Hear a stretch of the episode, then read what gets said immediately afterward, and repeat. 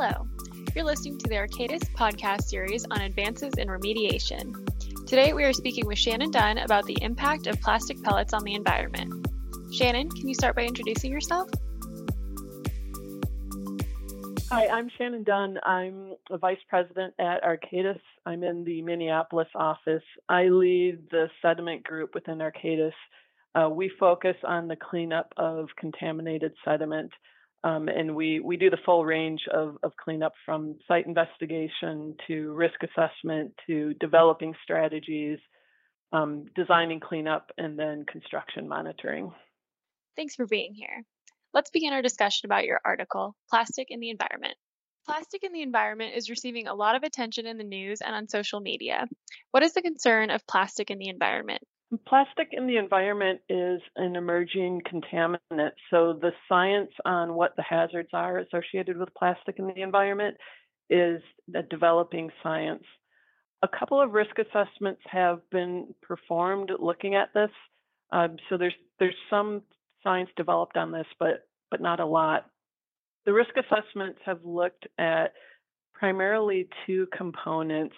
One is whether contaminants or chemicals are leaching out of the plastic.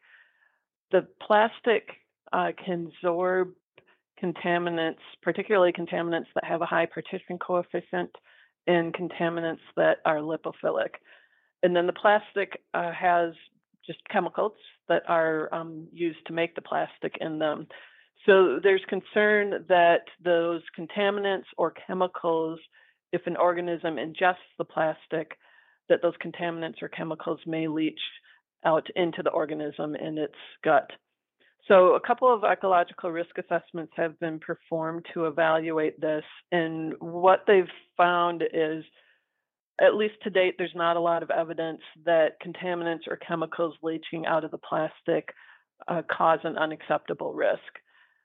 The other component that's been evaluated in ecological risk assessments is whether just the physical nature of ingesting the pellets creates a hazard to the organisms. Again, a, a few risk assessments, not a lot, have been performed on this, and it, it's not clear that just the physical ingestion of the plastic is causing a risk either. So it's unclear from the science to date whether plastic poses an unacceptable ecological risk. What that leaves us with is the aesthetics of plastic in the environment. It's it's just not nice to see a bunch of plastic in the environment.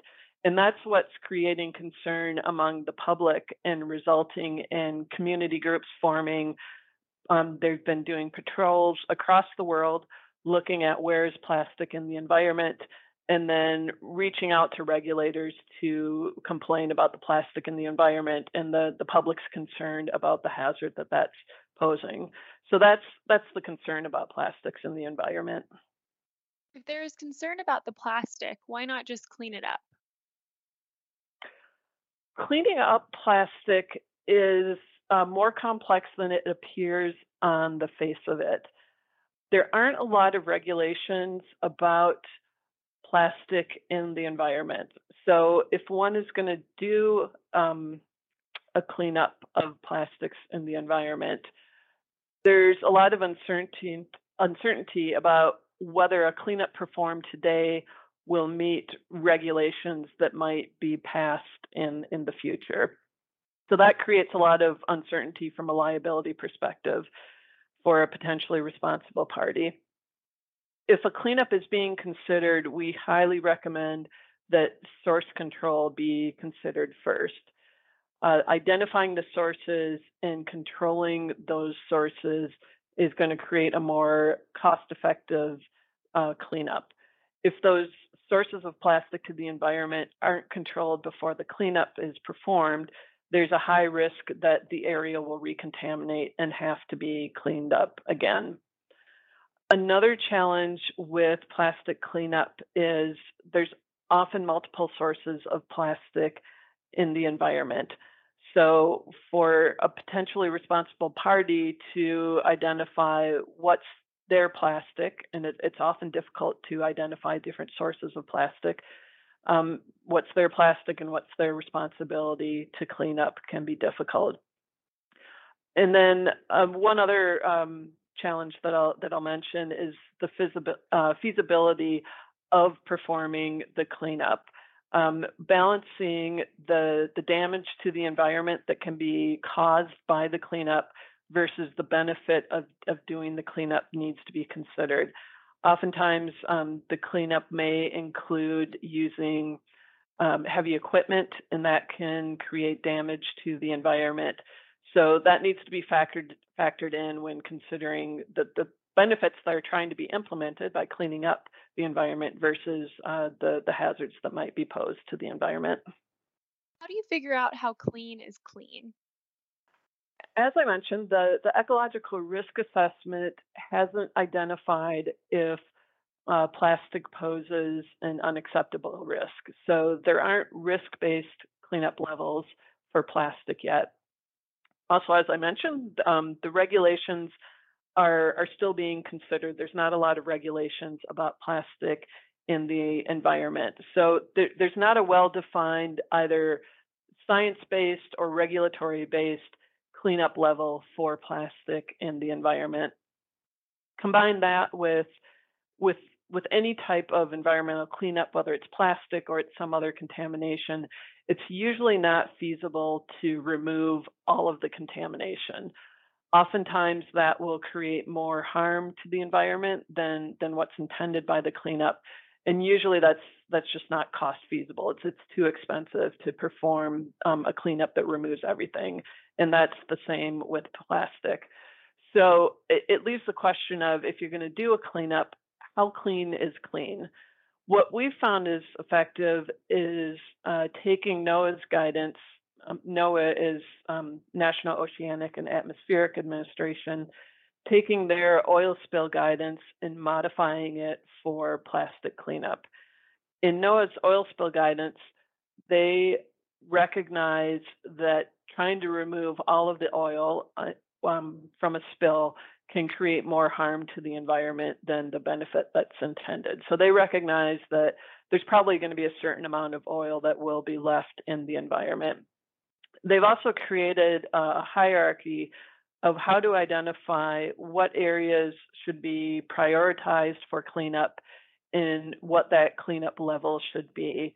And that, that hierarchy considers a couple of things. One is the beneficial use of the area. So areas that have a high beneficial use, particularly for the public, that may be popular recreational areas, are probably going to be prioritized for cleanup and may have a higher cleanup level than, say, an industrial area. It also considers um, the the habitat. So areas that are high quality habitat, particularly for protected species, may again be prioritized for cleanup and may have a higher cleanup level that's got to be balanced with the um, the risk uh, that can be posed to the habitat by the cleanup. So we've taken that that NOAA framework for uh, for oil spills and adapted it to plastic cleanup. And we've added a couple of other components. One is considering accessibility to the area that needs to be cleaned up. So um, areas that are more accessible are um, more likely to be uh, cleaned up first. Um, and an example of that is, say there's an area that's got um, plastic impacts in it, there's plastic in the environment, and it's surrounded by a high quality habitat that doesn't have plastic in it and to access the area to be cleaned up, um, the the cleanup equipment is going to be heavy heavy equipment. So you got to weigh whether taking that heavy equipment across the unimpacted habitat and the damage that that's going to do is that worth cleaning up the the island area that that needs to be cleaned up. So those accessibility considerations um, we factor into the cleanup. The other thing that we consider is the mobility of the plastic. Areas where plastic is present and it has a higher potential for being mobile and being spread further into the environment uh, will probably have um, be more prioritized for cleanup and may have a higher cleanup level. So, for example, plastic that's along the shoreline, right at the water line, that's um, got a high chance of being mobile might be prioritized versus plastic that's well above the high water line um, that's um, less mobile will probably have a, a lower, lower priority. So we take that combination of, of NOAA's guidance, modifying it for plastic. We've added a couple of other components, and we've we've found that that's an effective method for defining what is clean enough for a plastic cleanup. We hope you've enjoyed this interview. You can find Shannon's full article and our updated Advances in Remediation ebook. Here you'll also find contact information to reach out to Shannon directly with any questions. We also encourage you to listen to the other episodes in our Advances in Remediation podcast series, available on the Arcadis North America SoundCloud station.